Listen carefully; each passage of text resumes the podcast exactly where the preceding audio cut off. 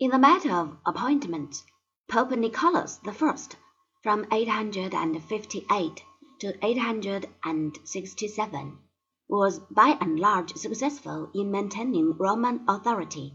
Still, this whole question was somewhat contested, not only by the secular powers, but within the Church itself.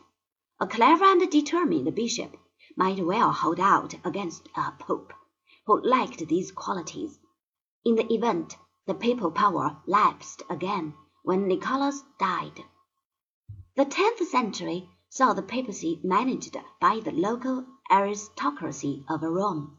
The city had sunk into a state of barbarism and chaos, as a result of recurrent devastations occasioned by the struggles between Byzantine, Lombard, and Frankish armies.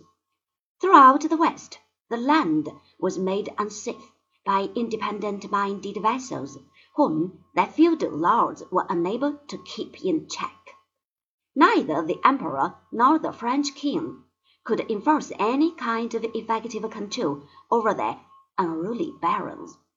Hungarian raiders encroached upon Italian territory in the north, while Viking adventurers spread fear and havoc throughout the coast and river lands of Europe. The Normans were eventually given a strip of land in France and in return accepted Christianity.